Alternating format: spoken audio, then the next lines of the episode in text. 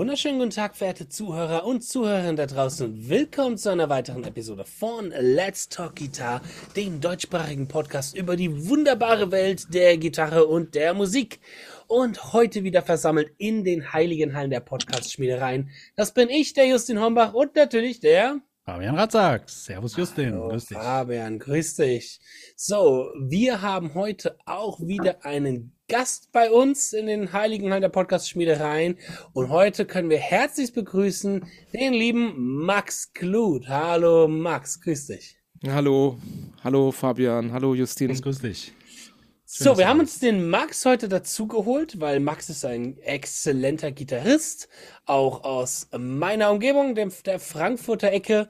Und äh, ich habe den Max schon länger auf dem Schirm, weil der Max hier im Bereich Raum bekannt dafür ist, dass er sich für eine sehr interessante, spezielle Musik spezialisiert hat und darauf fokussiert hat und ähm, dort sehr viel Erfahrung auch gesammelt hat. Und da werden wir heute mal ein bisschen drüber reden, über den Werdegang von Max und seiner Liebe zur indischen Musik. Ja, aber Max, vielleicht magst du erstmal dich in ein paar kurzen Sätzen vorstellen, wer du eigentlich so bist.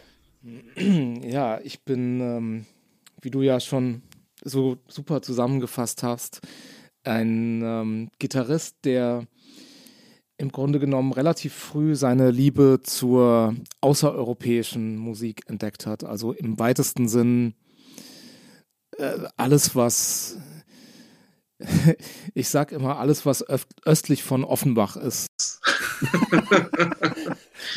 uh, also Aschaffenburg. ja, ab Aschaffenburg, ja. Eigentlich ab Dieburg. Ja. Die traditionelle nee, also, Aschaffenburger Musik hast du dir drauf. Genau, genau, genau. Also im Grunde genommen war meine Geschichte mit der, mit der indischen Musik so, ich bin ja in Kronberg aufgewachsen. Das ist ein, ein kleiner, ein kleiner Ort, äh, ein bisschen nördlich von Frankfurt. Und ähm, da gab es ähm, ein Stadtfest. Da bin ich äh, zu einem klassischen indischen Konzert auf dem Stadtfest gegangen, als ich zwölf war. Das war eine, ich weiß nicht mehr, wer die Künstler waren, die dort gespielt haben, aber es war ein Duo aus Tabla, das ist Perkussionsinstrument, Trommeln. Und ich glaube, es war Sitar, Tabla und Sitar. Ist eine ganz gängige, ganz gängige Kombination in der indischen Musik, sowie im Jazzbereich Klaviertrio, Schlagzeug, Klavier, Kontrabass, eine, so eine Art Standard, Standardbesetzung ist. Und ähm, dieses Konzert hat irgendwie, hat was in mir berührt obwohl ich damals überhaupt nicht verstanden habe, worum es da ging und wie die das gemacht haben und was es war. Aber irgendwie ist da, ist da was innerlich in Bewegung gekommen bei mir, kleinem Stöpsel, der ich damals war. Und ähm, das hat dann so weiter gegärt und, und gearbeitet. Und ich hatte dann ähm, zum Glück, muss ich sagen, äh, einen tollen Gitarrenlehrer, den Marc Oliver Klenk aus Wiesbaden. Als ich dann dort in, ähm, in Mainz an der Uni studiert habe, hatte ich bei ihm, das war mein erster Hauptfachlehrer, der Mark Oliver Klenk. Mhm. Und der wiederum war ein großer McLaughlin und Shakti und Mahavishnu Orchestra Fan. Und mhm. der hat mir dann damals noch CDs gebrannt. das waren noch die Zeiten, wo, wo, man, wo man CDs gebrannt hat, seinen Schülern, Schülerinnen. Äh, und, und da war dann sozusagen der Groschen gefallen bei mir mit, mit Shakti. Das war dann war dann so eine richtige, so ein richtiges äh, epiphanisches Erlebnis für mich, dass das eigentlich die Form von Musik ist, in die ich mich, äh, wo ich das Gefühl hatte, dass ich zu Hause bin musikalisch. Mhm. Sehr cool. Mit zwölf hast du jetzt da schon das indische Duo gesehen. Hast du damals dann auch schon dort Gitarre gespielt? Und wenn ja, was waren da, bevor du diese indische Musik dich entdeckt hast, so deine musikalischen Einflüsse? Ich habe mit sieben angefangen, Gitarre zu spielen, weil meine Mutter gemeint, also meine Mutter mochte Gitarre. Und äh, meine Mutter hat mir dann hinterher erzählt, ja, Max, äh, ich habe irgendwie gedacht, als du ein kleiner Junge warst, du warst immer so ein Individualist. Ich habe gedacht, du brauchst ein Instrument, was alleine gut klingt. was man transportieren kann und was, was alleine mhm. funktioniert, was alleine gut klingt.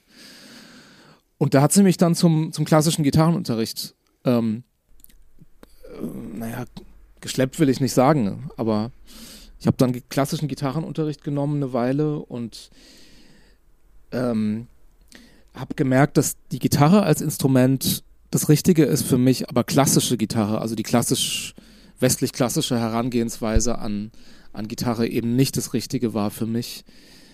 Äh, und habe dann auch mit neun, glaube ich, schon wieder aufgehört. Jetzt, wenn ich mich jetzt zurück erinnere, kann ich mich daran erinnern, dass wir damals schon angefangen haben, Blue Bossa und improvisieren und so. Ach, wow, krass. Ja, ja, also ich war wohl irgendwie doch zum, zum Improvisieren irgendwie in, geneigt damals und das hat wohl mein Gitarrenlehrer damals auch gemerkt. Aber der ganze Kontext von, von klassischem Gitarrenunterricht war damals für mich nicht das Richtige. Deswegen habe ich mit dem Unterricht dann ziemlich schnell wieder aufgehört, aber mit der Gitarre nicht. Mhm. Und mein nächster, der nächste große Schritt war dann, als ich mit 15 meine erste E-Gitarre bekommen habe. Das Choir, ja. ja, ja. Die habe ich auch noch, die habe ich jetzt gerade äh, am Freitag beim Gig wieder gespielt. Ach cool. Ja, ja. War dann dein erster, also warst du dann auch direkt schon in der, ähm, ich sag mal, ähm, Mahavishnu Orchestra Musik verfallen oder gab es da noch so diese klassische, ich meine, du bist Baujahr 85, das heißt mit 15, das war dann 2000. Ähm, da gab es dann noch die klassische Rockphase, die es bei uns allen irgendwie vorher gab, Guns N' Roses, der ganze Grunge-Kram, Metallica und so. Oder bist du direkt mit 12 hast gesagt, okay, ich überspringe das jetzt alles, aber ich gehe direkt in Mahavishnu Orchestra rein? nee. Nee, nee, also mit, mit 15, 16 war das bei mir Punkrock. Offspring, ah. Ach, cool. Mhm. NoFX. Klassiker. Mhm. Guns N' Roses kam dann auch. Ähm, aber ich glaube, so die erste Band, auf die ich so richtig krass abgefahren bin, war, glaube ich, Offspring. Ja, The Offspring. Ach, cool. Ja. Ja, ja. NoFX, ja. so diese beiden Bands waren, waren mhm. für mich äh, auch so eine richtige Revelation. So. Cool. Ja, die Energie, cool. ich fand die Energie geil und dieses, dieses irgendwie auf eine gute Art selbstgemachte, was, ja. was Punkmusik hat. Ja. Ah, war auch die, die, Amerikaner von Offspring war auch ein Album, was mich als Zehnjähriger damals sehr, sehr beeinflusst hat. Das hat mein Bruder rauf und runter gehört und dachte mhm. mir, das klingt das irgendwie schon geil, das ist schon cool irgendwie. Ja. Bei mir war das auch die Schulzeit, ne? War so ganz typisch, gerade so angesagt, jeder hat es gehört. Mhm. Ja. So mit, mhm. mit dabei. Mhm. Wann kam denn dann für dich so der Step zu sagen, okay, irgendwie will ich das professionell machen, vielleicht sogar studieren, vielleicht sogar in diese Jazz-Richtung noch mehr gehen? Wie hat sich das denn so bei dir entwickelt? Also im Grunde genommen, eigentlich wollte ich Maler werden. Okay. Das heißt Maler und Lackierer oder jemand, der wirklich Bilder malt? Das zweite. Okay. so, vielleicht vielleicht gibt es ja Menschen da draußen, die unbedingt Maler und Lackierer werden wollen. Ich weiß es ja nicht. Ich habe letztens rausgefunden, dass Tal Farlow, der, der Jazzgitarrist, tatsächlich ja. Schildermaler war. Der hat ah, okay. vor Ach. seiner Musikkarriere und nach seiner Musikkarriere als Schildermaler gearbeitet. Tatsächlich? Okay. Ja, ja. Der Mann mit den Riesenhänden. Ja. ja. Nee, aber ich wollte, wollte Maler werden und ich bin äh, äh in einem Haus aufgewachsen in Kronberg, was tatsächlich von einem Mitglied der Kronberger Malerkolonie ähm, gebaut worden ist. Also es gab in, in, in Frankfurt und dann in Kronberg so eine Art, so parallel zum französischen Impressionismus gab es so eine Art impressionistische Künstlerkolonie. Cool. Ähm, die haben alle in Frankreich studiert, also in, in Fontainebleau, wo diese ganzen Impressionisten und Courbet und so, wo die alle waren und haben dann quasi äh, die hessische Version in, in, in Kronberg dann gemacht. Geil. und, und ich bin eben in diesem Haus aufgewachsen, wo ähm, was dieser Künstler gekauft hat oder damals, glaube ich, sogar gebaut hatte und ähm, im Prinzip umgeben von, von Kunst und zum Teil, also im, im Eingang war tatsächlich ein Blumenstrauß, den hat er damals seiner Frau äh, an die Wand gemalt, damit es immer frische Blumen gibt, wenn sie zur Ach, Tür reinkommt. Ist. Ja, ja. Wie cool. Das gab es noch. Also die, die Bilder, die waren alle aus den 20er Jahren, also 1920, 30, okay. sowas. Aber das hat mich, glaube ich, wahnsinnig geprägt, dass ich halt quasi so total umgeben war von, von, von Kunst und eigentlich wollte ich Maler werden und irgendwann war das dann so ein richtiger, ich habe mich da richtig vor so einer kritischen Lebensentscheidung gefühlt, ob ich jetzt beim Malen bleiben will oder mich mit Musik beschäftigen will, weil ich damals schon gespürt habe, dass ich irgendwie so auf eine Art bin ich ein sehr, ich weiß nicht, autistischer Künstler, glaube ich. Also bei mir ist immer eine Sache wichtig mhm. und nicht zwei oder drei oder so. Es gibt ja Leute, die das wirklich super können, mehrere Sachen gleichzeitig, aber ich habe damals schon irgendwie intuitiv gespürt, dass ich mich da entscheiden muss, ob es mhm. eben die Ausdrucksform oder die Ausdrucksform ist. Und die Entscheidung ist dann tatsächlich zugunsten der Musik und zugunsten der Gitarre gefallen, weil ich gespürt habe, dass das irgendwie unmittelbar ist, auf eine Art. Eine, eine unmittelbare Art, Emotionen zu vermitteln. Wogegen, wenn man halt so malt, ich habe ja damals wahnsinnig viel auch gemalt und gezeichnet, man sitzt dann da halt so alleine rum und denkt sich was aus ich habe dann auch mit Ölfarbe gemalt, es trocknet dann erstmal, also man malt es, dann trocknet das erstmal eine Woche. und, und dann irgendwann ein halbes Jahr später oder noch später kommt es dann vielleicht in eine Galerie oder in eine Ausstellung und sieht dann jemand. Ne? Aber quasi der Zeitraum von künstlerischem Impuls und Person, die es erreicht, ist halt riesig. Das ist bei der Musik anders. In den meisten ja, Fällen. Ja, genau. ja, stell dir mal vor, du wirst einen Song schreiben, ja. musst erstmal eine Woche warten, bis du daran wieder weiterarbeiten kannst oder so.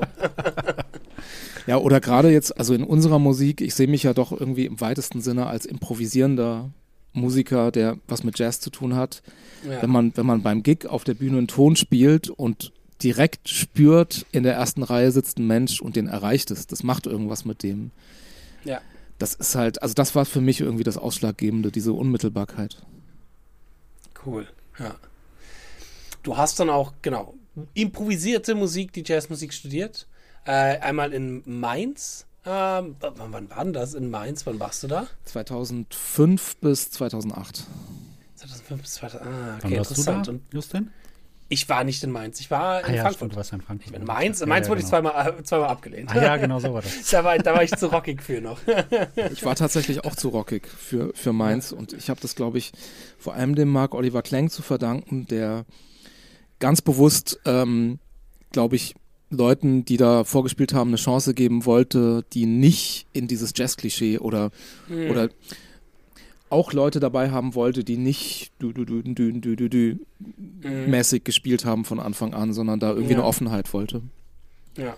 Ja, ich war bei einem anderen Dozenten, den ich auch damals hatte, ich auch ein bisschen Unterricht, der war deutlich traditioneller, was auch vollkommen okay ist und cool ist, aber da hatte das halt damals noch nicht so ganz geklappt. Mhm. Ähm, ja, aber dann warst du auch danach in Dresden, wo unser allzeit Gast Martin Müller ja auch studiert hat und auch kurzzeitig unterrichtet hat. Ja. Ähm, hast du dann da deinen Master gemacht oder irgendwie das Studium dort weiter ausgebaut? Äh, in Dresden gab es damals noch Diplom.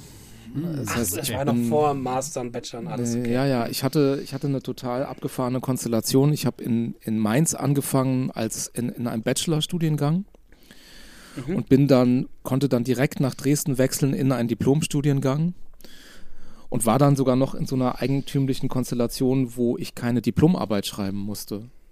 Mhm. Hm. Ähm, ich sah irgendwie, also allem akademisch-theoretischem war ich, bin ich auch immer noch nicht besonders zugeneigt. und, und bin dann da irgendwie, ich hatte irgendwie wahnsinnig Glück, dann da so, so ein bisschen, bisschen durchzurutschen. Mhm.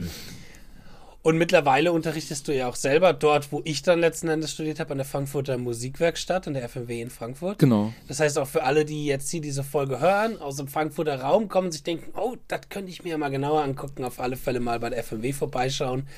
Ähm, da bist du jetzt seit zwei Jahren tätig? Seit einem Jahr. Ich habe genau einem äh, vor einem Jahr im letzten Sommersemester angefangen. Sehr schön. Was sind Sehr da deine Schwerpunkte? Genau. Also Spezielle hab, Fächer oder allgemein? Ich habe im Grunde nur Gitarre Hauptfach Studierende. Mhm. mhm. Beziehungsweise einen Nebenfachstudenten habe ich auch, ja, aber ausschließlich Gitarre, Gitarren, Gitarrenunterricht. ja, sehr cool. Aber dann kommen wir mal ein bisschen auf deine, deine indischen Wurzeln und deine indischen, äh, ich sag mal, Spezialisierung noch ein bisschen mehr zurück, weil es ist ja so, man würde Marketing sagen, dein Unique Selling Point. Das, was dich so ein bisschen ähm, abhebt von allen anderen, die hier im Mainzer und im Frankfurter äh, Wulst rumlaufen. Ähm, wie hat sich das denn bei dir weiterentwickelt, dass du auch nicht dann irgendwie im Studium gesagt hast, naja, okay, das Indische, das war jetzt mal eine Erfahrung, so ich habe ein bisschen Rhythmus gelernt, aber ich konzentriere mich jetzt dann doch lieber mehr aufs Beboppen und auf den normalen Jazz. Ähm, beziehungsweise auch warst du dann auch als Folgefrage, warst du denn dann auch mal in Indien und hast das mal persönlich als mitbekommen oder wie hat sich das für dich weiterentwickelt? Also ich habe ja in, in Dresden damals äh, 2008 Abschluss gemacht und ähm, hatte dann schon zum, zum Ende meines Studiums ganz stark den Impuls aus Deutschland äh, wegzugehen. Länger oder kürzer wusste ich nicht, aber auf jeden Fall weg. ja. Und ähm, ich hatte dann, ich war dann äh, im, im Winter äh, vor meinem Abschluss, also im Winter 2008, 2009 muss das gewesen sein, war ich dann mit so einer Art Yoga-Reisegruppe, Tour, wo Freunde von mir dabei waren, war ich dann das erste Mal in Indien unterwegs ähm, und habe interessanterweise in Mumbai, in Bombay, sofort meinen zukünftigen Lehrer Nayan Ghosh kennengelernt. Zufällig. Wir hatten einen, einen Off-Day quasi in, in Mumbai und ich war halt sofort, äh, also in jeder Stadt in Indien, in der wir damals waren, und das waren hauptsächlich Städte, die irgendwie mit Yoga und so zu tun haben, habe ich immer versucht, Musiker zu finden die mir irgendwas beibringen können. Mhm. Und am de, de, der letzte Stopp von dieser Reise war eben Mumbai, war, da hatten wir einen Tag frei und ähm, ich habe rumgefragt, ob jemand äh, Musikschule, Musiklehrer, Musiker, wie auch immer Leute kennt und bin dann tatsächlich sofort da gelandet. Und ähm, naja, ein Gush ist, ich weiß nicht, ob ihr den kennt, das ist ein bisschen, wie sagt man, underrated, underrated Musiker. Es ist ein unglaublicher Tablaspieler und auch ein unglaublicher Sitarspieler. Also mhm. Karriere auf beiden Instrumenten gemacht, was ähm, für mich fantastisch war, weil ich beide Seiten kennenlernen konnte.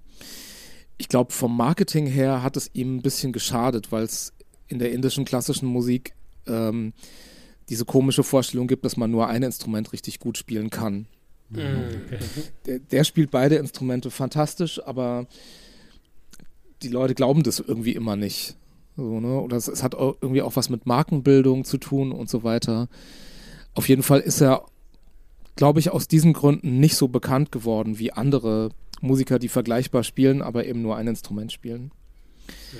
Aber wie gesagt, für mich war das der totale Glücksgriff, weil ich dann quasi direkten Access sowohl auf Melodik als auch auf Rhythmik hatte.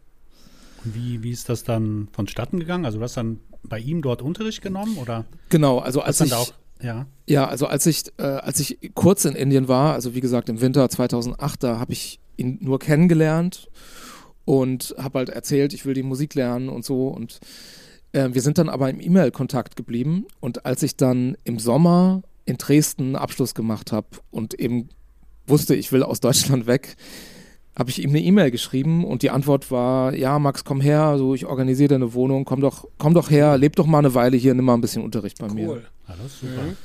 Geil. und das habe ich tatsächlich dort. ja, also die ganzen Jazz-Kolleginnen und Kollegen sind ja immer nach New York gegangen, weil eben, glaub, ich glaube, wenn man eben amerikanischen Jazz mag, ist es wichtig, eben das mal dort gelernt oder dort gespielt oder zumindest dort gelebt zu haben, wo die Musik her herkommt. Und das war auch mein Denken. Also ich habe gedacht, wenn ich jetzt wirklich diese indische Musik, wenn ich da zumindest ein Stück davon authentisch kennenlernen will, muss ich das eigentlich da lernen, wo es herkommt. Mhm. Ja, und ja, ich weiß nicht, ich habe das dann einfach gemacht. Ja. ja. cool. Einfach, einfach Koffer gepackt und raus aus Deutschland. Wie lange bist du dann in Indien gewesen? Drei Jahre. Also, oh, drei, drei Jahre. Jahre. Ja, schon eine gute Zeit. Ja, drei. Gab es da einen bestimmten Grund, warum du dir gedacht hast, naja, vielleicht dann doch Deutschland, die Bürokratie vermisst man dann vielleicht doch irgendwo im Herzen. Das, das, das schlechte Wetter habe ich vermisst. ja, die, Steuer, die Steuererklärungen, ja. Genau. irgendwann vermisst man sie alle. nee, ich habe tatsächlich relativ schnell in ähm, dort in Mumbai ähm, meine damalige Frau, meine Partnerin kennengelernt und ähm, die ist dann äh, Ende 2012 schwanger geworden von unserer Tochter. Hm. Und das war eben der, das war sozusagen der Hauptgrund, warum wir dann wieder nach Deutschland zurückgekommen sind.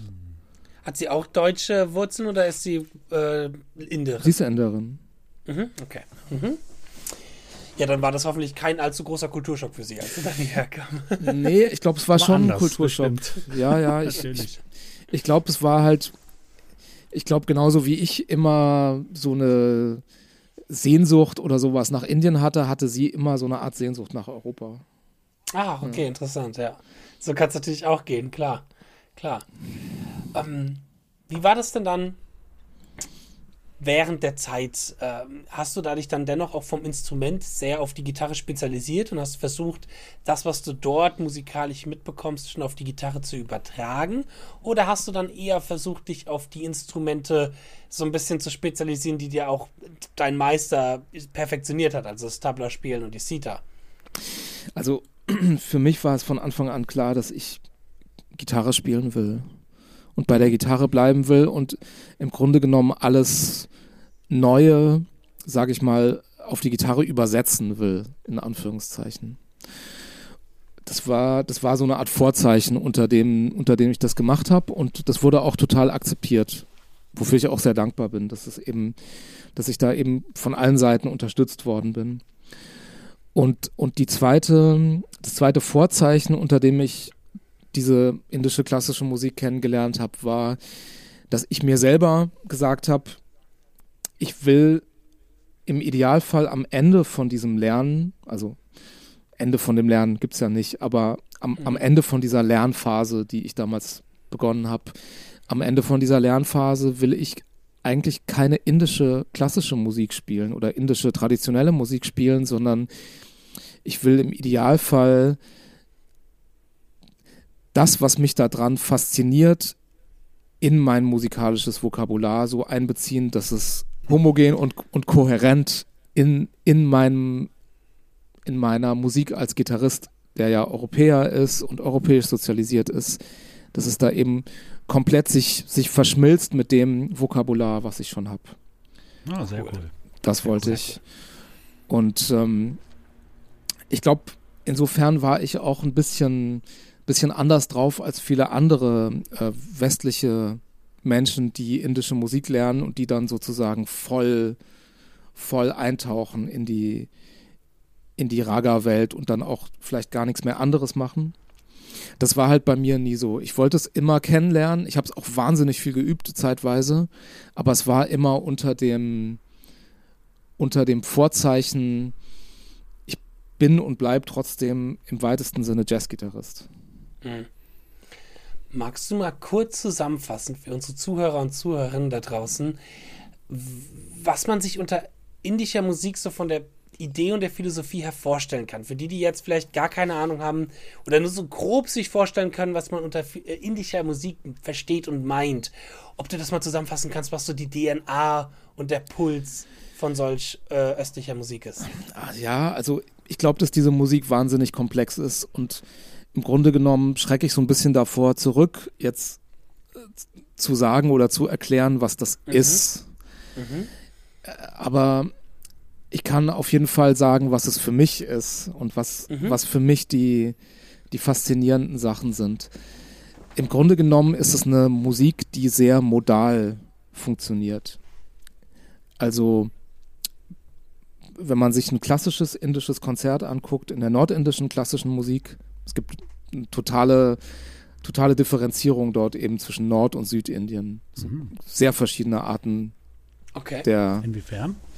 Also die südindische Musik ist tatsächlich ähm, komponierter, rhythmusbasierter mhm. und ähm, auch etwas, also die, die, die, die emotionalen Räume sage ich mal, sind ein bisschen kürzer. Also die Längen von so einer Raga, also dass eine Skala, ein, ein modaler Raum gespielt wird, sind nicht unbedingt so lang wie in der nordindischen klassischen Musik. In der nordindischen Musik, die ich kennengelernt habe, ist es durchaus so, dass eine Raga, sprich eine Skala im weitesten Sinn, die kann durchaus mal drei Stunden gespielt werden. Ach krass. Ja. Wahnsinn. Genau, und erstmal eine Stunde Einleitung, also Rubato, Einleitung und dann Kompositionen in verschiedenen Tempi, Mhm. ähm, aber alles eben innerhalb von diesem, von dieser Raga, die ja, also äh, ich tue mich immer sehr schwer, wenn Leute fragen, was, was Ragas sind und ob das, ob das Skalen sind. Es ist, äh, es ist tatsächlich, es hat was mit Skala zu tun, aber es geht irgendwie tatsächlich darüber hinaus, was wir als, als europäische Musiker unter Skala verstehen. Denn es gibt verschiedene Ragas, die alle in derselben Skala sind. Mhm. Ähm, also zum Beispiel mh, so im weitesten Sinne im, im, im, im dorischen Raum gibt es, also fallen mir jetzt spontan drei oder vier, drei oder vier Ragas ein, die alle alle die Töne der dorischen Skala benutzen, aber alle sich total anders anfühlen. Das heißt, Raga, ich, wir müssen, also was, wir müssen nichts, aber wir können ja mal versuchen, so einen groben Umriss zu fassen, Ja. auch für unsere Zuhörer, weil da auch manchmal die Terminologie noch nicht so ganz klar ist. Auch was ein, was modal bedeutet und so. Wir haben jetzt nicht so die krassen Jazzer als Zuhörer auch. da muss man da Noch vielleicht ein bisschen, bisschen nachhelfen. Aber ich hätte das jetzt so verstanden von dem, was du erzählt hast, weil der Begriff für mich jetzt auch komplett neu ist, wie als ob das so ein Gerüst wäre. Äh, so ein Gerüst, wie man, was zum einen bestimmen kann, wie lang so ein Stück ist oder so ein Event oder so eine Art Meditation ist, keine Ahnung, wo gerade man sich sagen, halt zusammenfisst, äh, zusammentrifft und halt diesen Raga dann spielt und halt dann vielleicht so ein Gerüst gibt, wo man sich bedienen kann und wie, in welche Richtung das vielleicht emotional und vom Grundgefühl her gehen könnte. So, so würde ich das jetzt ganz grob interpretieren von dem, was du da jetzt gesagt hast. Aber der Begriff ist für mich zum Beispiel auch komplett neu, um ehrlich zu sein, ja. Ja, also ich, ich meine, es gibt ja viele Leute, die sich da musikwissenschaftlich sehr tief mit auseinandersetzen. Ne? Mhm. Ähm, und ich schrecke so ein bisschen davor zurück, ähm, jetzt irgendwelche absoluten Aussagen darüber zu treffen. Ne? Aber Verständlich, ja. mh, also das, was mich so daran fasziniert, ist, dass es eben ich finde, dass diese Musik total limitiert ist auf eine Art, weil es, es gibt erstmal keine Akkorde, es gibt keine harmonische Bewegung.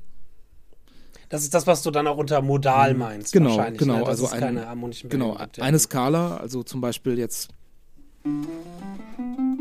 diese sieben Töne Mhm.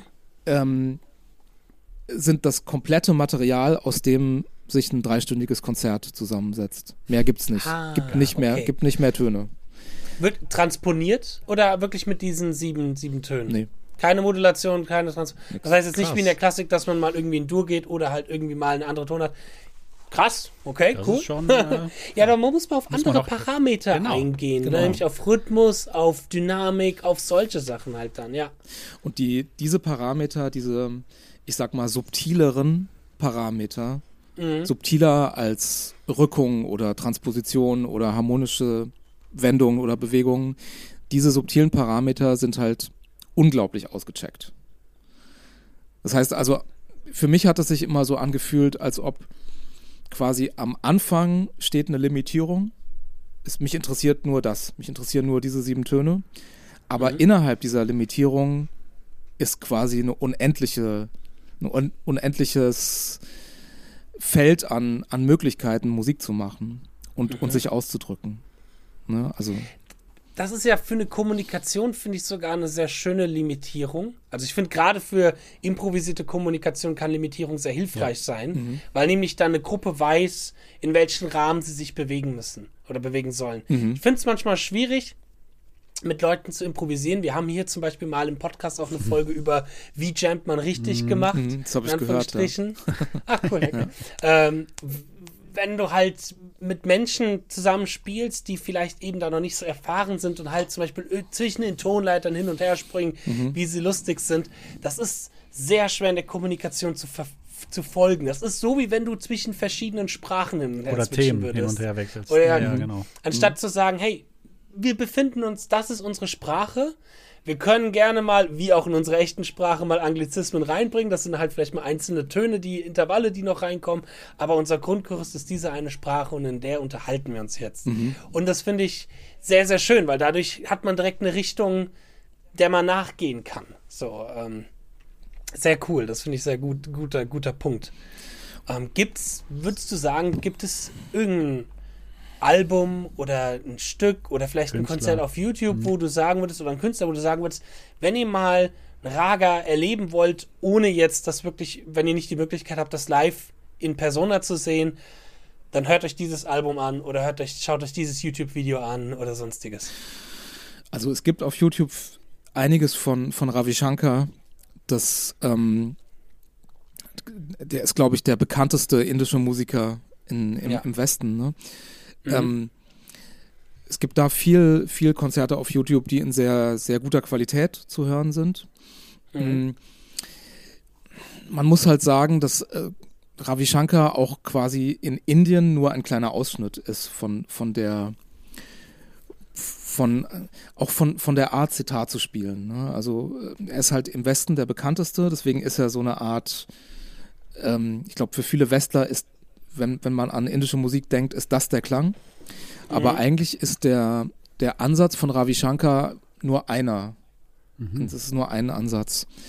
Mein persönlicher Geschmack bei Sitar ist Nikhil Banerjee. Nikhil Banerjee ist Nikhil, N-I-K-H-I-L, mhm. B-A-N-E-R-J-E-E. -E. Nikhil Banerjee. Okay. Nikhil Banerjee ist äh, Zeitgenosse von Ravi Shankar, also die waren, waren quasi eine Generation mehr oder weniger.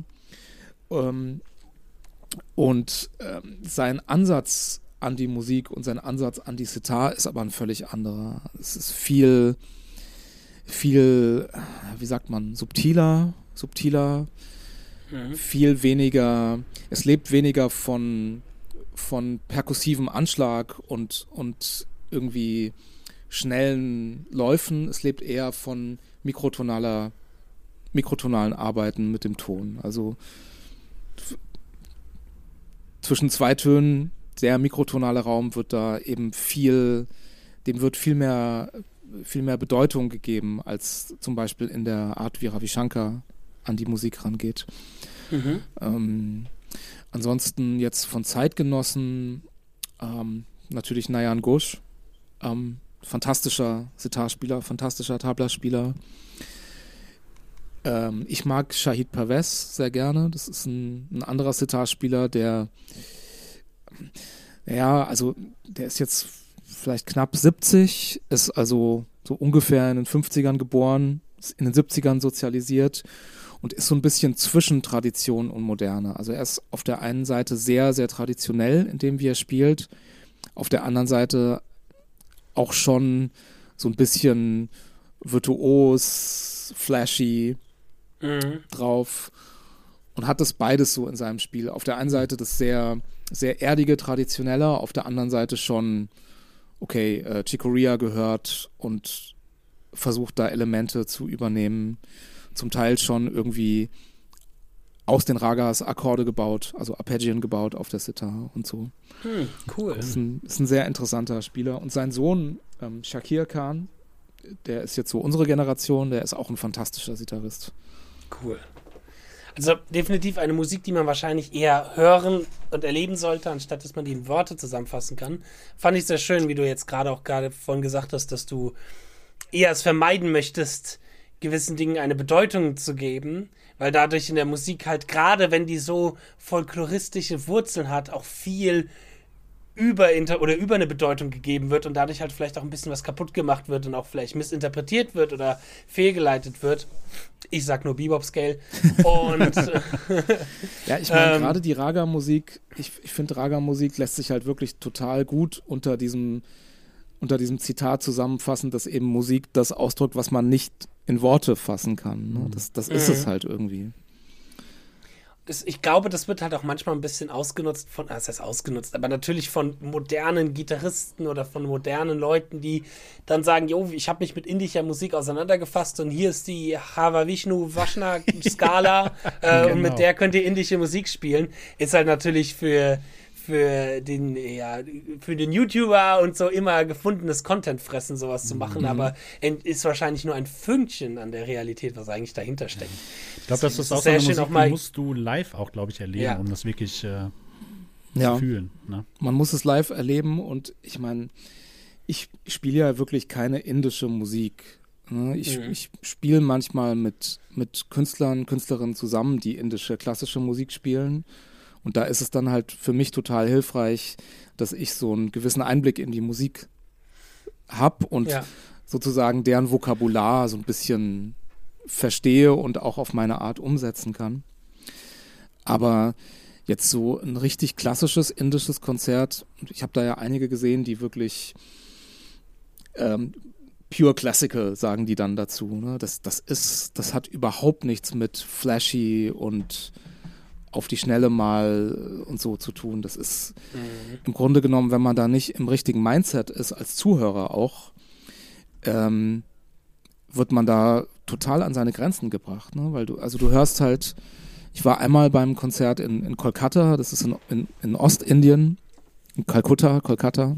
Ne? Mhm. Ähm, da gibt es so ein, so ein Festival, wo, glaube ich, eine Woche lang 24 Stunden Konzerte sind. Ja. Und es ist ja auch so, dass viele Ragas eben ähm, zu bestimmten Tageszeiten gehören. Also mhm. du musst dir das so vorstellen, wie wenn ein bestimmtes Stück kannst du halt eigentlich nur um 7.30 Uhr morgens spielen. Das gehört dahin. Weißt du, so wie, mhm.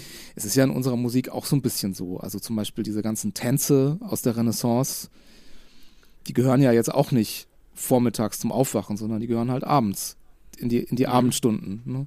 Mhm. Und bei der indischen klassischen Musik ist das halt zum Teil eben sogar noch ein bisschen formalisierter. Also eine bestimmte Raga spielt man halt nur morgens. Ja? Das heißt aber im Umkehrschluss, bestimmte Ragas werden eigentlich fast nie gespielt, mhm. weil Konzerte mhm. halt meistens 20 Uhr sind. Und bei diesem Festival da in Kolkata, wo ich war, da war ich halt einmal eben den ganzen Tag und eine ganze Nacht. Und dann gab es eben morgens um fünf so eine Raga, die halt so morgens um fünf gehört. Mhm. Und das war halt wirklich ein krasses, krasses Erlebnis. Also man sitzt dann da in so einem Riesensaal mit, mit 2000 Leuten. Ne? Es ist echt schweinekalt. So, und es, es, es, wird dann halt erstmal eine Stunde Einleitung gespielt. Ne? Morgens um fünf. Und das ist halt was, das bringt halt uns schnelllebige Menschen, das bringt einen mhm. wirklich an die Grenzen, wenn man nicht innerlich bereit ist, sich darauf einzulassen und auch sein, auch sein, sein, sein Ego und sein, sein Bedürfnis nach immer neuen Reizen zurückzustellen. Das klingt aber nach einer sauspannenden äh, Erfahrung. Also das erinnert mich halt persönlich sehr stark an wirklich an Meditation. Das wollte ich auch gerade sagen. An dem, an dem Leben ja. im Hier und Jetzt, sich dem Loskoppeln von, von eben diesen Bedürfnissen, von denen du gerade gesagt hast, sich immer wieder zurückfinden ins Hier und Jetzt. Das erinnert schon sehr, sehr stark. Aber ich finde das Konzept sehr geil. Man stellt sich das mal so in der westlichen Musik vor, wenn es dann heißt, okay, Britney Spears darf nur um 5 Uhr gespielt werden und der Metallica-Song geht nur um 6 Uhr. Und Heino nach äh, 23 Uhr. Ja.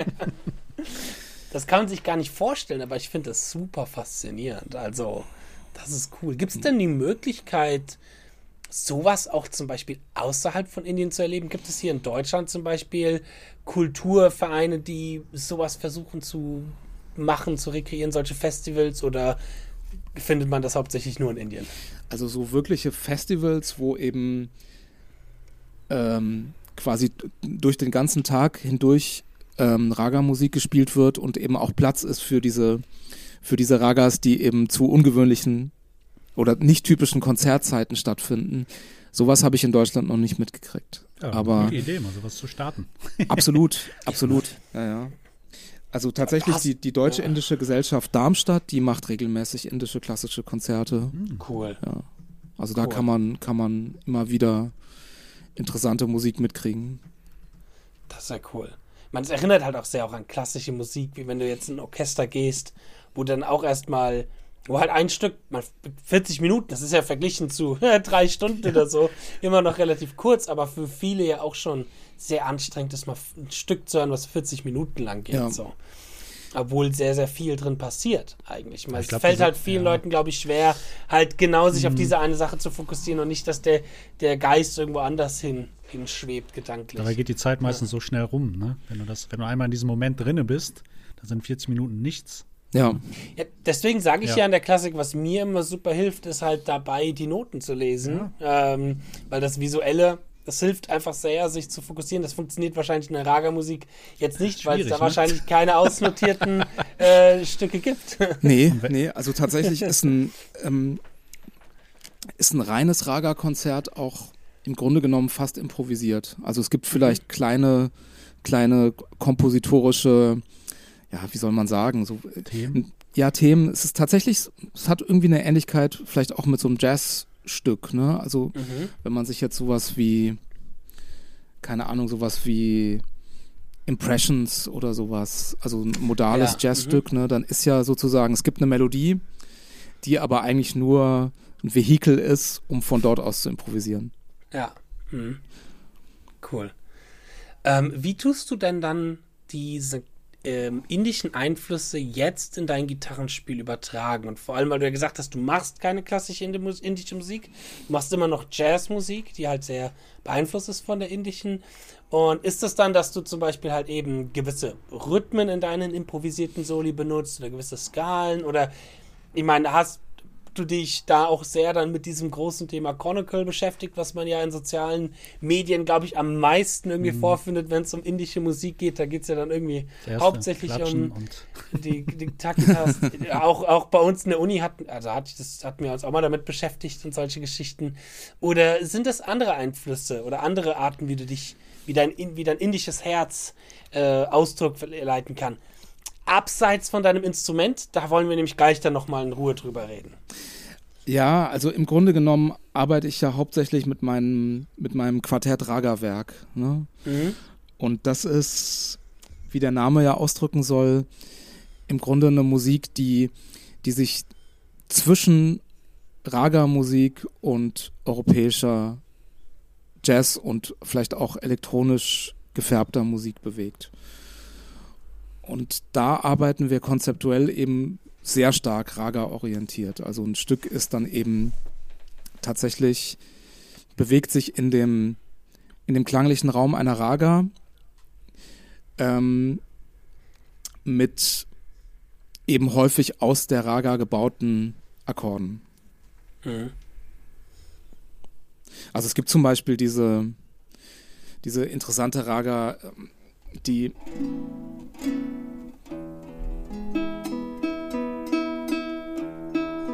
die im Grunde. Ganz kurz, das, ganz kurz, das Instrument, was wir da jetzt hören, ist einfach eine Gitarre normal gestimmt oder ist das äh, anders gestimmtes Instrument? Das ist jetzt eine Gitarrenlaute. Mhm. Wollte also sagen, das im Grunde genommen. Ja, genau. Das ist im Prinzip eine klassische Gitarre, die aussieht wie eine Laute. Mhm. Ähm, es gibt eine Raga, die heißt Charukeshi und die ist im Grunde genommen, wenn ich das jetzt auf E bezogen spiele,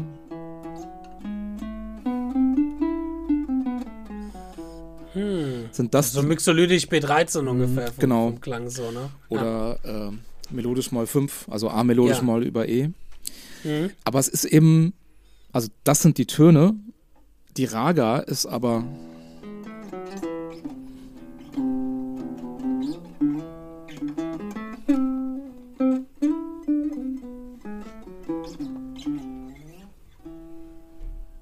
War das jetzt improvisiert oder war das wirklich ein Thema aus dieser Raga? Also im Grunde genommen äh, ist das Charakteristikum der Raga, dass man eben diese Arten von Phrasen im Vordergrund stehen hat. Also dass ah, man jetzt zum Beispiel okay, nicht unbedingt spielen würde. Kann man natürlich, ist auch nicht falsch, aber der eigentliche, wie soll man sagen, das, die Persönlichkeit dieser Raga kommt eben zum Ausdruck durch bestimmte Tonabfolgen. Also bestimmte Töne werden nicht hinter bestimmten anderen, sondern hinter noch bestimmten anderen gespielt. Okay. Ah, verstehe. Quasi wie so ein Akzent oder wie so ein Dialekt in der Sprache. Ne? Mhm. Man hat zwar die mhm. selbe, dieselben Bausteine wie die deutsche Sprache, aber du spielst gerade alles auf Sächsisch. ja, das ist ein guter Vergleich. nee, verstehe. Sau interessant, mal Musik aus dieser Perspektive zu sehen, wirklich in, in Phrasen, dass man halt sagt, okay, das, es gibt ein Konstrukt und daraus bilden wir eine gewisse Phrase und aus diesen Phrasen wird die Musik kreiert. Das Vor allem kannst du da auch super kreativ mit werden. Ne? Das ja, ja, ja, ja. Limitierung ja. macht mega kreativ. Das ist geil, ja. Und auf der anderen Seite, jetzt zum Beispiel dieser Raga, gibt halt total viele interessante Akkorde potenziell her. Ne? Also wenn du halt.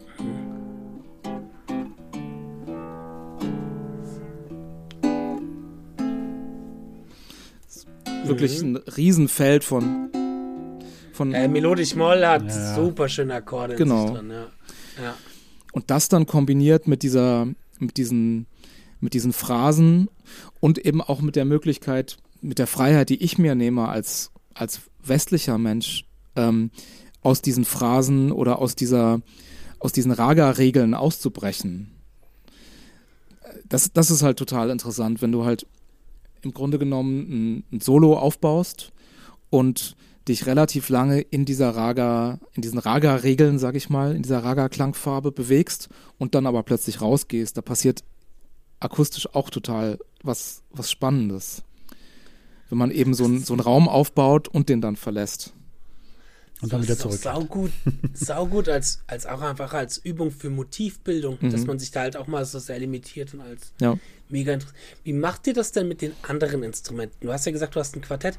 Kurze Zwischenfrage, ist das auch das Quartett, wo mein guter Kollege Winfried Rimbach-Sador mal Keyboard gespielt hat? Genau, genau. Jetzt cool. äh, Winfried, Winnie, Winfried spielt seit einer Weile nicht mehr mit, aber der hat eine Zeit lang bei uns äh, auch gespielt. Genau, ja. ich erinnere mich, ich erinnere mich, habe ich ja auch noch damals mit ihm gespielt. Wie, ja, genau, wie, wie geht denn da ein Keyboarder, ein Bassist oder sogar auch ein Schlagzeuger dann mit um?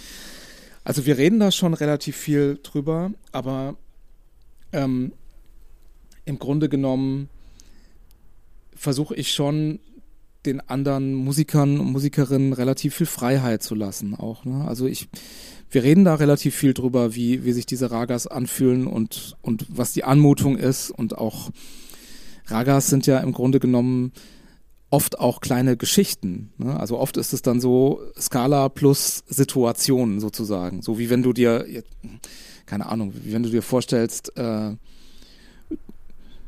also es ist jetzt wirklich kein gutes Beispiel, aber ich glaube, dass man früher sich das irgendwie noch so vorgestellt hat, dass halt die Blues-Skala irgendwie dazu gehört, dass eben afroamerikanische Menschen aus einer bestimmten Lebenssituation an die Musik herangekommen sind. Ne? Mhm. Dass man ja auch alles mit einem großen Fragezeichen betrachten muss, aber bei den Ragas ist es eben auch oft so, dass, dass da sozusagen eine gewisse Lebenssituation oder eine gewisse Gemütsverfassung oder vielleicht manchmal sogar ganz konkrete Märchen oder Anekdoten dazugehören. Da wäre für mich interessant auch zu wissen, wie übt man denn an sowas? Sagen wir mal, will da so einsteigen und äh, sich so ein bisschen vertraut damit machen. Wie, was würdest du da, ich meine, da gibt es wahrscheinlich unendlich viele Ansätze, aber was wäre jetzt so dein erster, erster Gedanke, dass du sagst, okay, so könnte man das mal probieren? Also ich würde, ich würde empfehlen, erstmal für sich selber rauszufinden, ob man es wirklich will. und, und dann, wenn die Antwort ja lautet, würde ich mir ähm, einen Menschen suchen, der das authentisch lernen kann. Mhm. Wie im Unterricht eigentlich. Würdest du, würdest du dir sowas zutrauen, dass wenn du sagst, okay, jemand möchte sowas lernen, dass er zu dir in die Lehre gehen kann und dann so Ragas auch für sich lernen kann? Also im Moment habe ich das Gefühl, dass ich da selber noch zu sehr am Lernen bin. Okay. Mhm. Mhm.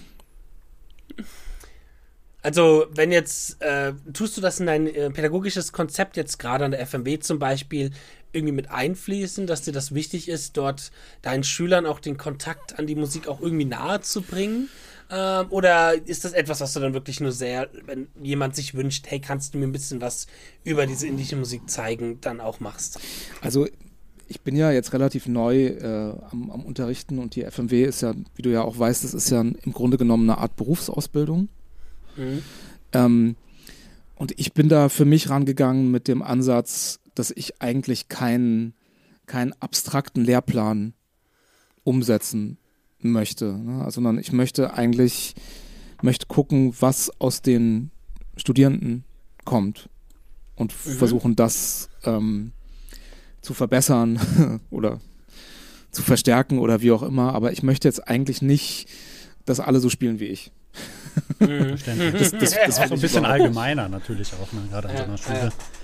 Ähm, aber ich glaube, also ich glaube, dass alle, die da jetzt bei mir Unterricht haben, sich schon mal irgendwie angeguckt haben, was ich so mache und die fragen dann schon, wenn es sie interessiert. Ja. Aber ich würde jetzt irgendwie ungern, ich weiß nicht, ich, ich mag das nicht. Ich glaube, das hat aber auch mit meiner leichten Abneigung gegen akademische Jazzvermittlung zu tun. Ich mag mhm. das eigentlich nicht, wenn es so einen so einen rigiden Lehrplan gibt. Das gefällt mir nicht. Zu ich, analytisch ich, die ganzen Sachen. Ne?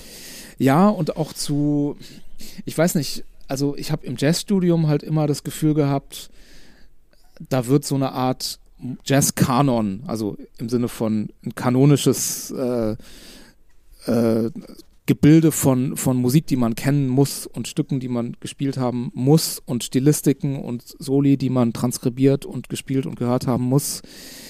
Das wird da irgendwie behauptet und ich hatte halt immer das Gefühl, dass das, was mich an Jazz fasziniert, ist halt, dass es beweglich und lebendig und fluide ist. Mhm. Und ich weiß halt gar nicht, mit welchem Recht irgendjemand sagt, dieses Stück ist relevant und dieses nicht.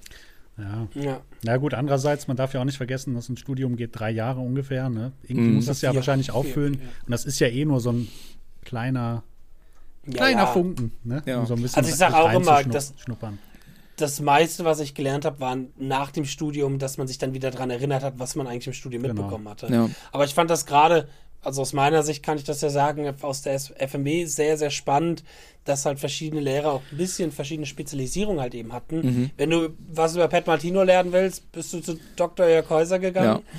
Und damals, wenn du halt irgendwie noch ein bisschen äh, mehr klassische folkloristische Gitarre lernen wolltest, bist du zum Sperrfechter gegangen oder hast, ich habe dann auch mal ein Semester beim Guggenheim Unterricht gehabt, um die richtige Oldschool Jazz äh, Methoden zu lernen. Das mhm. war sehr, sehr, sehr, sehr gut zum Beispiel. Ähm, das ist ja auch irgendwie cool, was so eine Uni dann auch ausmacht, dass du verschiedene mhm. Individuen halt auch als Lehrer hast, die auch ihrer Spezialität bewusst sind und dort halt auch dann dir sehr, sehr viel geilen Input geben kann. Ja, ja. ja total, total. Also ich habe, glaube ich, auch durch meine, durch meine indische Musikerfahrung oder durch, ja, ich, also ich, ich habe ein sehr hohes Maß von, von Zurückhaltung und Demut und Bescheidenheit gegenüber Musik gelernt im Laufe der letzten Jahre. Ich, ich würde mir selber nie an, oder ich würde es als Anmo Anmaßung empfinden, wenn ich jetzt Leuten erzählen würde, was sie zu lernen haben. Ah, okay. Mhm. Also da, da habe ich das Gefühl, dass ich da selber noch viel zu sehr am Anfang.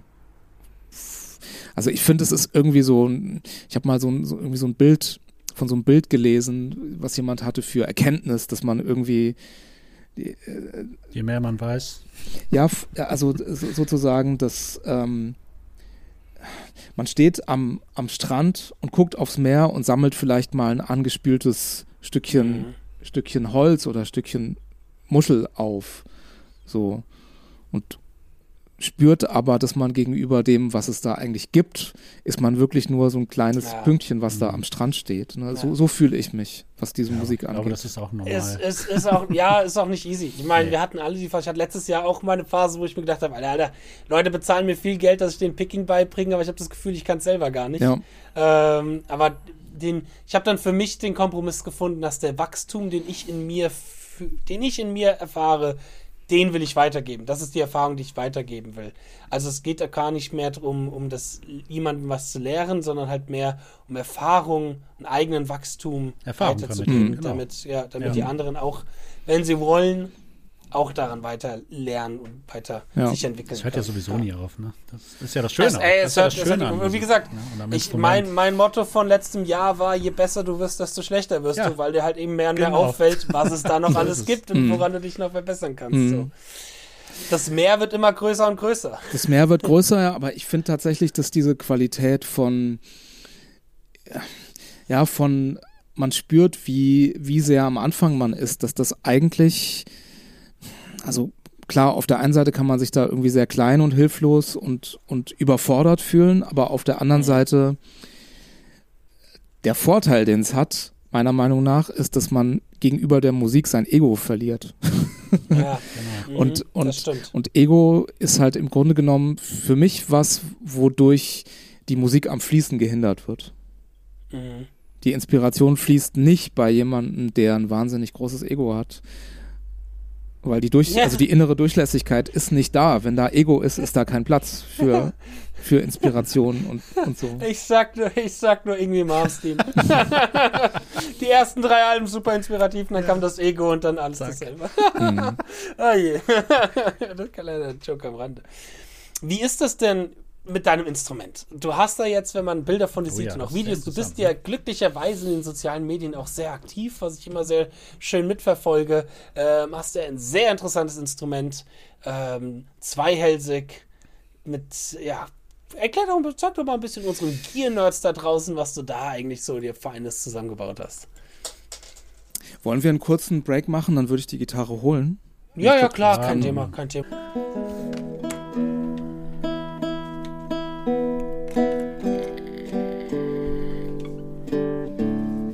Mal kurz, kurz Ja, ja. stimmen. Stimme in Ruhe. Das sind 23 Seiten.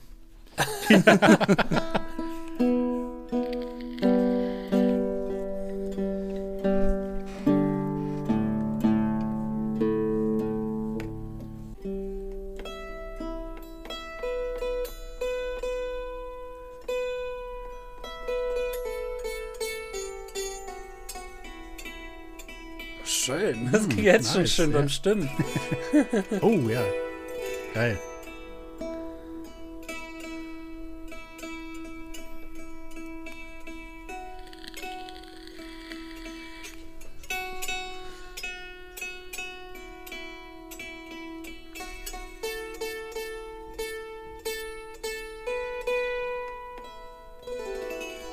Oh, Oh, nice. schön. Super schön. Schön. Ja, wir sehen hier gerade ein sehr schönes Instrument von dir. Ähm, was du wahrscheinlich hast bauen lassen, nehme ich mal an. Oder hast du es selber gebaut? Das wäre natürlich Wahnsinn. Erzähl doch mal was darüber. Das ist echt spektakulär. Das ist ähm, ein Instrument, was ich äh, entwickelt habe zusammen mit ähm, Philipp Neumann, meinem Gitarrenbauerfreund aus Antwerpen. Ähm, ja, über den Verlauf von ungefähr zwei Jahren ist das, ist das Instrument entstanden mit ähm, ja, mit Wünschen von mir und Ideen von mir und fantastischen Konstruktionsideen vom Philipp, wie zum Beispiel ähm, Resonanzseiten. Es gibt zwölf, zwölf, zwölf Resonanzseiten, die quer über die Decke laufen und eben von der Zarge, also von der von der oberen Schulter der Gitarre aus gestimmt werden. Also gibt's kleine Mhm. Stimmmechaniken, die in die Seite der Gitarre eingelassen sind. Ähm, fantastische Idee. Es gibt alle möglichen ähm, Gitarren mit Resonanzseiten quer über die Decke. Meistens ist es dann so, dass die Stimmmechaniken in die Decke eingelassen sind. Oh je. Meistens in Form von so Klavierstimmen, Ja, äh, Stimmstiften, was die Schwingung der Decke sehr, sehr behindert. Also je mehr an der Decke dranhängt, desto, desto schlechter schwingt sie meistens. Und dieses Konzept, das eben in die Zarge reinzutun, das äh, war Philips Idee und hat der Gitarre, finde ich, zu sehr viel Resonanz und, und Klang verholfen. ich glaube, bei der Pat Metheny-Gitarre ist das so mit diesen Klavierstimmdinger, ne? Der hat ja auch so eine mit, äh, mit diesen überlaufenden Seiten. Also Aber das das- Vorbild für die ja. Gitarre war im Grunde genommen ein bisschen die Shakti-Gitarre von John McLaughlin. Mhm. Allerdings hat die nur einen Hals und ist auch mit Stahlseiten äh, bespannt und nicht mit Nylonseiten. Also was ich hier habe, ist im Grunde genommen eine klassische Gitarre mit einem zusätzlichen buntlosen Hals und zwölf Resonanzseiten. Wie ist denn da das Wie Tuning? sind diese Resonanzseiten? Genau, Ja. wie sind die denn gestimmt, die Resonanzseiten? Also die sind jetzt gerade E, H, H, A, G, Fis, E, E, E, Fis, E, E, E. Also, Also so ein E-Moll-Skala quasi. genau, jetzt sind sie gerade sehr, E09. sehr eng zusammengestimmt, ja. Ja. Aber auch schön keine Sechste dabei, das heißt, du kannst dich auch Dorich-mäßig austoben, wie du willst. Und Genau. das ist ein guter Punkt. Es ist keine Septim dabei, ja, gut. Ich habe da verschiedene Stimmungen. Also äh, im Grunde genommen, wenn ich jetzt wirklich traditionell in, im traditionellen indischen Kontext diese Gitarre spiele, dann würde ich die auch von Raga zu Raga umstimmen. Mhm. Ah, okay.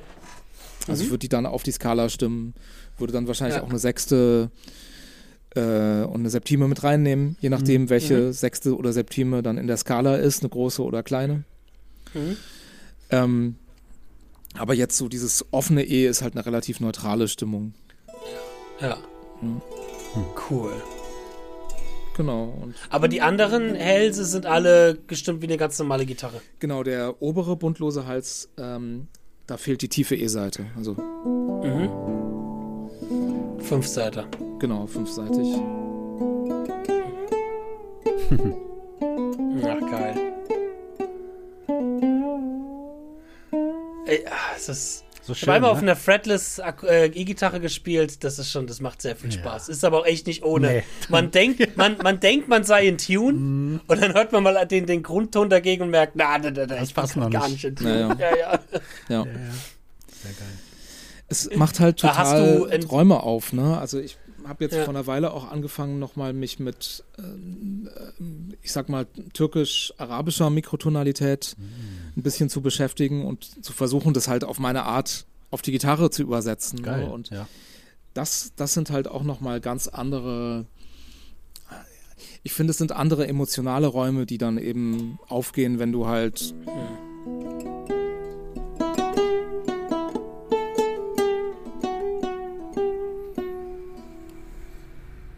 Cool. Wenn, wenn du halt zum Beispiel eine vierteltönige Terz in der Skala hast. Ne? Weil Wir sind halt so krass auf äh, eine Dur-Moll-Binarität oder Polarität oder wie auch Dualität geeicht, ne? ja. dass das tatsächlich, also mir ging das so, als ich das erste Mal so, zum Beispiel diese halb, halb flatte Terz gehört habe, dann da klang das für mich einfach irgendwie verstimmt und falsch und so. Ne? Und das Interessante ist, dass es für mich dann so war, dass, dass sich dann das Gehör irgendwann darauf umstellt, dass es dann halt stimmt, aber anders stimmt, als Dur-Moll stimmt. Ja. Ne? Was ja ganz interessant ist, dass das teilweise in unserer europäischen Musik aber auch von Relevanz ist, bei den Streichern zumindest. Ich habe ja einmal in einem Projekt geleitet vom lieben Winnie gespielt, wo auch ein Streichquartett zusammen mit einer Jazzband gespielt hatte oder mit einer Rockband gespielt hatte. Und als dann die Geiger mich irgendwann mal angeguckt haben, gemeint haben, ne, das ist aber eine kleine Terz, die muss, oder eine große Terz, die musst du ein bisschen höher intonieren. Und ich auf meine Bündstäbchen geguckt habe, mir gedacht, nee, ist leider nicht so drin. aber da habe ich auch schon die, die ersten Erfahrungen so gemacht, wie wichtig das eigentlich ist, auch eben auch Terzen anders zu intonieren, wenn es eine große oder eine kleine ist und solche Sachen und dort, wie, was das für eine, für eine Auswirkung haben kann, wenn man dort in diese Mikrotonalität halt eben reingeht und das alles zusammen gelockt ist. Ja. Das kann dann schon sehr cool sein, ja. Ja. Ja, ja, im Grunde genommen ist ja alles Temperierte einfach auch nur so eine Art Kompromiss, ja, ne? An Annäherung, wie auch immer, das, was ja auch einen totalen Wert hat. Ne? Ja, ja, aber- klar. Aber eben auch Nachteile. Ja. Vorteile und Nachteile. Diese Gitarre, die gibt es auch als E-Gitarrenform quasi, ohne die, die Seiten, die über die, äh, über den Deckel gespannt sind. Genau. Aber du hast auch eine E-Gitarren-Variation. Ich habe eine ne? E-Gitarren-Variante ohne Resonanzseiten, genau. Mhm. Resonanzseiten. Das war das Wort, was ich gesucht Das wird, habe. glaube ich, etwas schwierig Und- dann allein durch den Tonabnehmer auch. Ne? Ja, stimmt. Also, mal. Ich glaube, das ist auch, also ich halte ja sehr viel von meinem Gitarrenbauer, dem Philipp. Ich glaube, dass er auch das gelöst hätte. Aber tatsächlich war damals ähm, unser Ansatz auch eher so eine Art Jazzgitarre zu bauen. Also die, die E-Gitarre hat eine, eine gewölbte Decke und ist semi-hollow, also so halb, halb hohl, halb Resonanz, Mhm, mhm. halb resonant gebaut und und da für diese ganze Bauweise hätten die Resonanzseiten dann nicht gepasst. Ja. Wie ist das denn? Sind die denn aber nicht im Weg jetzt, die Resonanzseiten? Weil die gehen ja durch die anderen Seiten quasi unten drunter durch. Genau. Dass wenn du da zu tief pickst, äh, dass du dann auf einmal irgendwie gegen die Seiten kommst? Oder ist das etwas, was von deinem Spielstil sich dich nie irgendwie richtig beeinflusst hätte? Also man sieht es nicht auf Fotos, aber die Gitarre hat eine keilförmige Decke. Also die Decke ist hinten höher als da, wo die Hälse in die Decke übergehen. Ah, okay. Dadurch, dass die Hälse relativ hoch sind, ähm, ist im Grunde genommen zwischen den Spielseiten und den Resonanzseiten ähm, ungefähr anderthalb Zentimeter Abstand. Na gut. Also mhm. da passt locker mein, ich habe jetzt auch relativ schmale Finger, aber da passt mein Zeigefinger locker durch. Ach cool, okay. Also da, mhm. da kommt man überhaupt nicht dran. Ich benutze es allerdings manchmal als Effekt. Das habe ich von einem Sitarspieler.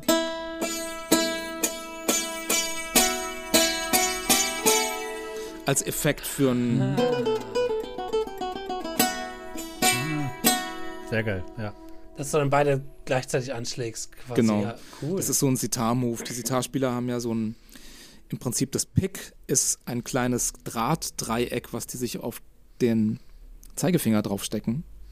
Mhm. Und das kann man dann, es ist fast so ein bisschen wie so eine Flamenco-Technik. Also man klemmt sozusagen den Zeigefinger ein bisschen in den Daumen ein mhm. und haut dann von oben auf die Seite und erwischt eben die Spielseite und die Resonanzseite.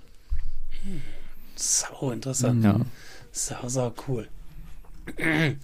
ähm, wie ist es denn jetzt mit deiner Band Ragerwerk, um da nochmal zum Abschluss drauf zurückzukommen? Habt ihr da Alben veröffentlicht? Gibt es da in sozialen Medien auf YouTube was anzuschauen? Für jetzt für die Zuschauer, äh, Zuschauer, Zuhörerinnen natürlich, ähm, die sich jetzt denken, wow, das klingt alles super faszinierend, was dieser Max da macht. Ich will noch mehr davon. Wo finden wir noch mehr? Ihr findet uns ähm, äh, auf Spotify. Mhm natürlich. Ragerwerk. Rag Ragerwerk, genau, bei Spotify. Mhm. Ähm, wir sind auf äh, Facebook und Instagram gut, gut mhm. auffindbar. Mhm. Ich persönlich bin ja, ein bisschen zwiegespalten, was die, äh, was die digitale, ähm, das digital, digitalen Musikvertrieb angeht, weil ich das Gefühl habe, dass da irgendwie doch so eine Art Content-Enteignung stattfindet. Mhm. Also bei Spotify, ich habe ja auch selber ein Spotify-Profil, wo ähm, Musik veröffentlicht wird, die ich mit Dan Bay zusammen mache. Das ist ein elektronischer Musiker. Und das ist äh, auf Spotify extrem erfolgreich gewesen. Also da hat, hat ein Track hat jetzt gerade die Millionen oh. Plays, Ach, geil. Äh, geil. Äh, Plays ja. geknackt, aber nice. das, was dann an Kohle rüberkommt, ist ja, wirklich ja, tragisch. Spotify, ne? ne? Ja, ja. ja, ja. Deswegen äh, sage ich halt auch immer dazu, dass im Grunde genommen die einzige Art, wenn man Künstler wirklich oder Künstlerinnen unterstützen will, die einzige Art, die nachhaltig ist, ist eben nach wie vor physische Tonträger ja. kaufen. CDs oder in unserem Fall gibt es auch alles auf Vinyl. Ach schön. Man, ja, ja, ja wenn, man, wenn man da drauf steht, es ist also es ist halt irgendwie die haptischste, sinnlichste Art, Musik zu hören, finde ich, mit, mhm. mit Vinyl. Auf Spotify sind wir natürlich auch, aber im Grunde genommen finde ich Spotify nicht unbedingt das, was ich empfehlen würde, wenn jemand wirklich Musik mhm. gutieren und auch Musiker unterstützen will. Mhm. Ja. Ansonsten bist du auch auf YouTube sehr aktiv. Da gibt es sehr viele Videos von dir in verschiedenen Besetzungen mit verschiedenen Auftritten. Da kann man sich sehr, sehr gut reingucken. Mhm. Und dann natürlich genau auch live unterwegs. Ähm, gibt es dich ja auch oft zu sehen. Das ist wahrscheinlich die beste Möglichkeit, deine Musik zu erleben, zu unterstützen und dann direkt auch sämtlichen Merchandise zu kaufen. Die Max Klug Kappe und Max, das Handtuch. genau, die Chai-Tasse. Chai-Tasse, genau. ganz wichtig. Der Max Klug Tee. ja, wo bist du denn in Zukunft dann unterwegs? So? Was stehen denn so für Konzerte bei dir gerade an? Also das nächste Konzert ist am 15. April in Bolanden in der Pfalz. Okay. Ähm, wo spielen wir denn dann? Dann spielen wir in Nordhausen im Mai. Ähm, Düsseldorf sehe ich hier noch. Direkt Düsseldorf. Genau, Nein. Düsseldorf. Wo denn? Wo denn? In der, äh, Im Heinrich-Heine-Haus. Das ist tatsächlich Ach, im Rahmen der Düsseldorfer Gitarrenmatineen. Wann ist das? Das ist am 23. April. Da spiele ich mit meinem, mit meinem Projekt. Das, das heißt Lucifer Drowning in a Sea of Light. Mhm. Ist im Prinzip ein Solo-Album, was ich während Corona aufgenommen habe mit ähm, Kabuki am Modular-Synthesizer und Sophie Justine Herr am Barock-Cello. Alles in 432 uh, uh, Hertz, okay, okay. also okay. Tief, tief gestimmt und eine sehr spezielle Kombination von Instrumenten, eben mit ja, Modular-Synthesizer cool. und Gitarre und, und Cello. Cool. Mhm. Genau, dann Ragerwerk im Mai relativ viel. Im Mai spiele ich auch in Antwerpen mit Sophie im Duo. Ähm, und dann das nächste größere Ragerwerk-Konzert ist in den Naxos-Hallen in Frankfurt am, am 1. Hm. Juli. Mhm. Da werde ich auch ähm, im Vorfeld zu dem Raga-Werk-Konzert werde ich noch einen, einen, kleinen Konzertteil spielen im Duo mit einem fantastischen jungen Tabla-Spieler. Da spielen wir dann richtig Raga, Raga-orientierte Musik. Geil. Also es gibt quasi einen kleinen Konzertteil äh, um 19.30 Uhr äh, Gitarre und Tabla-Duo und dann danach das Bandkonzert. Mm, sehr schön. Mhm. Findet man alles auf deiner Internetseite Max Kluth, geschrieben C-L-O-U-T-H. Ich hoffe, ich spreche das die ganze Zeit richtig aus. Du sprichst es tatsächlich Nicht. fantastisch aus. Ja. Ah, guck, sehr, sehr gut. gut. Nicht, dass das ich jetzt über eine Stunde lang den Nachnamen, das heißt eigentlich Klaus oder Klaus, irgendwie sowas. Ja. So wird es meistens ausgesprochen, aber ich... Ähm, bin da inzwischen sehr, sehr schmerzfrei und unter, unterbreche Leute sofort, jo. wenn sie es falsch aussprechen. Ja, du, das war schon mit meinem Namen genau wie Justin und Justin, ne? Genau, genau, genau, genau, genau. Ich muss auch jeden Amerikaner oder Englischsprecher ja. erstmal korrigieren, dass es nicht Justin heißt. Mhm. äh, maxklut.com, da findet man alle Infos über deine anstehenden Konzerte, für die, die gerne mehr hören wollen. Ansonsten schaut auf alle Fälle mal auf YouTube, Instagram, Spotify rein und kauft CDs auch Bandcamp gibt es bei euch, Bandcamp wo man sich auch. Sachen digital kaufen genau, kann, genau. euch unterstützen kann. Es gibt auch die Sehr Website Ragawerk, ragawerk.com. Mhm. Mhm. Da ist auch ja. alles, uh, All Things Ragawerk sind da zu finden. Sehr cool, sehr, nice. sehr cool. Ja, Max, das war uns eine Ehre, dich hier in unserer Sendung Absolut. begrüßt zu haben. Sehr interessant. Ähm, auch mal schön, dass ich meine, wir uns auch mal gesprochen haben, ich meine, wir haben ja sehr viele Schnittpunkte, aber irgendwie glaub, persönlich gesehen haben wir uns noch nicht. Ich habe dich beim Pat Metheny-Konzert letztes Jahr kurz erblickt, da hast du ein, zwei Reihen vor mir gesessen. Ach, ähm, ach ja, stimmt, in der mhm. alten Oper, ja. Genau, in der alten Oper, ja. das war sehr schön. Ähm, und ja, schön, dich mal hier begrüßt zu haben und mal mehr über dein Schaffen erfahren zu können.